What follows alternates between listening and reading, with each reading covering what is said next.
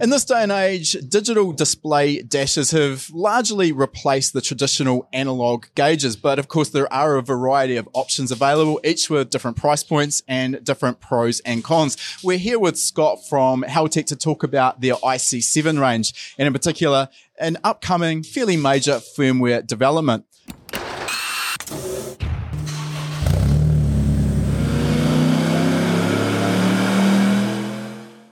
Welcome to High Performance Academy's Tuned In Field Report podcast series. In these special midweek episodes, we look back through our archives to find the best conversations we've had through years worth of attending the best automotive events across the globe.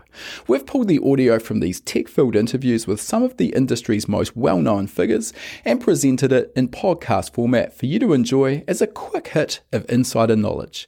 For a start, Scott, let's get uh, a bit of an idea of what the IC7 actually is as it stands today. For sure. So the IC7 is a seven inch display only dash. It's got six buttons on the front of it.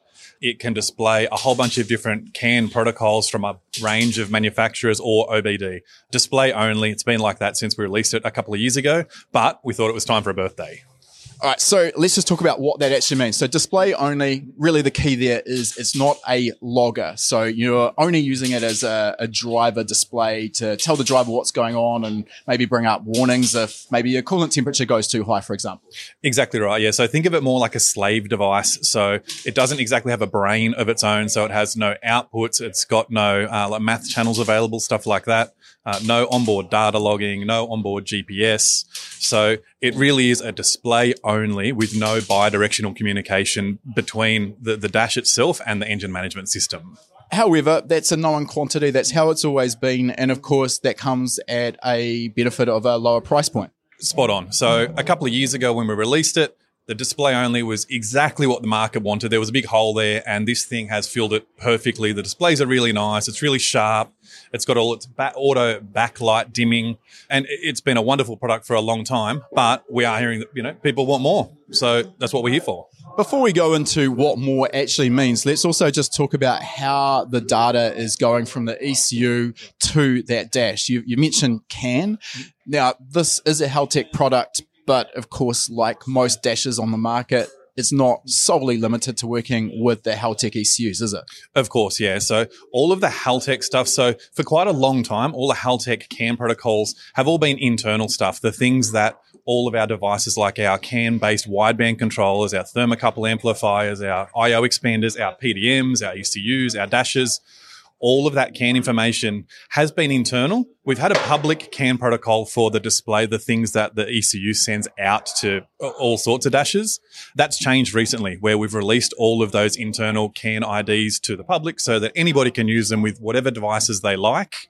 Makes things a whole lot easier to use. So we weren't doing that to be difficult. We were doing that from a, a tech support perspective where releasing all of those CAN protocols and then having all of our tech support staff supporting the the CAN communications protocols. It is a really really complicated thing, but thanks to people like you guys, we are starting to get there. People are starting to understand this, and and now you know there is a way to learn about CAN communication.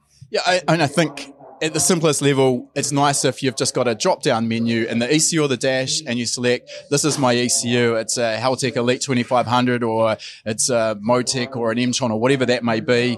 And then everything's done. When you have to actually go through and actually develop your own CAN communications template, I mean, that, that is a difficult task, not insurmountable, but puts it out of reach of, of a lot of people. Do you want to take your car knowledge game to the next level? Join us in the next free lesson at hpacademy.com slash free and start developing your own skills today. Now that we've got out of the way how it communicates, how we get that data, and I also should just touch on, you mentioned OBD2, you can actually get data from a stock ECU as well. You don't actually have to have an aftermarket standalone. Let's talk about these updates. What's coming in the pipeline for the IC7? So from the beginning, we've had the ICC software, which is a separate software package that we use to program the dash. So we're going away from that software and we're actually going to be programming the IC7 dash directly out of the NSP software, just like you would an engine management system. So the dash is actually going to be firmware updated into what we call a master device. So it will stand on its own two feet. It will have half a gigabyte of onboard data logging. It's got a bunch of outputs, it's got a bunch of inputs, and all of those things can be programmed. So let's say, for example, you've got a, a full carbureted car. Instead of having a bunch of gauges, you just put our one dash in it. you use all of those inputs and outputs into the device. Then you can use it to control your thermofans, your fuel pumps, all of that sort of stuff. Or you'll be able to configure the dash with a PDM, for example. So our PDM is not a standalone device. It needs a master. The dash will be able to do that. So once you join those two together, all of a sudden you'll have a huge amount of flexibility to control a whole heap of different stuff without an engine management system. Now, just coming back to that, am I right in saying if this is just a firmware update, yeah. you don't actually need this is not a new generation of IC7 Dash. So older existing IC7s out there, firmware updatable to incorporate all this new functionality. The Dash for the people, Haltech for the people. We try and do the right thing there where it, it has been there, it's been the plan all along, and we've kind of got to the point where the Dash needs a birthday. It's a couple of years old, so a whole bunch of new displays and a whole bunch of new functionality because, mate, we're racers too. Like, we want to see it happen.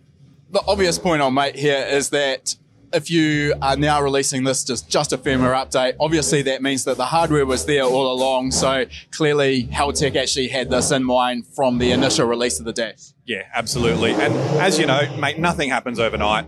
So being able to release as a display dash, get any bugs ironed out, get the thing as a tried solid hardware product, and then build on it is always the best sort of course of action. We're here recording this interview at World Time Attack right at the end of August 2023. Can you give us some insight into when this firmware is going to be available for public consumption? Uh, months, weeks and months, not not years and years. So I think hopefully there'll probably be a few spy shots from World Time Attack this weekend where we might have a laptop and a dash set up on the stand that some keen-eyed viewers might see some NSP software with some dashes where you'll be able to drop and drag things and a bit more flexibility over how the screens are laid out. So hopefully if you come over to the stand you might be able to see it then and off the website and you'll see a heap of YouTube advertising and stuff and I'll be doing a bunch of demos of how it works. I'm going to say in, in the next month or so from the date today. Perfect. Thanks heaps for your time, Scott. It's a really interesting uh, update, and I'm looking forward to testing it out myself. Mate, pleasure. Thanks for having us as always. Mate, fantastic work. Cheers.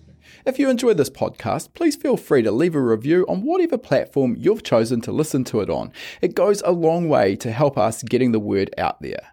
All these conversations and much more are also available in full on our High Performance Academy YouTube channel, so make sure you subscribe. It's a one stop shop when it comes to going faster, stopping quicker, and cornering better.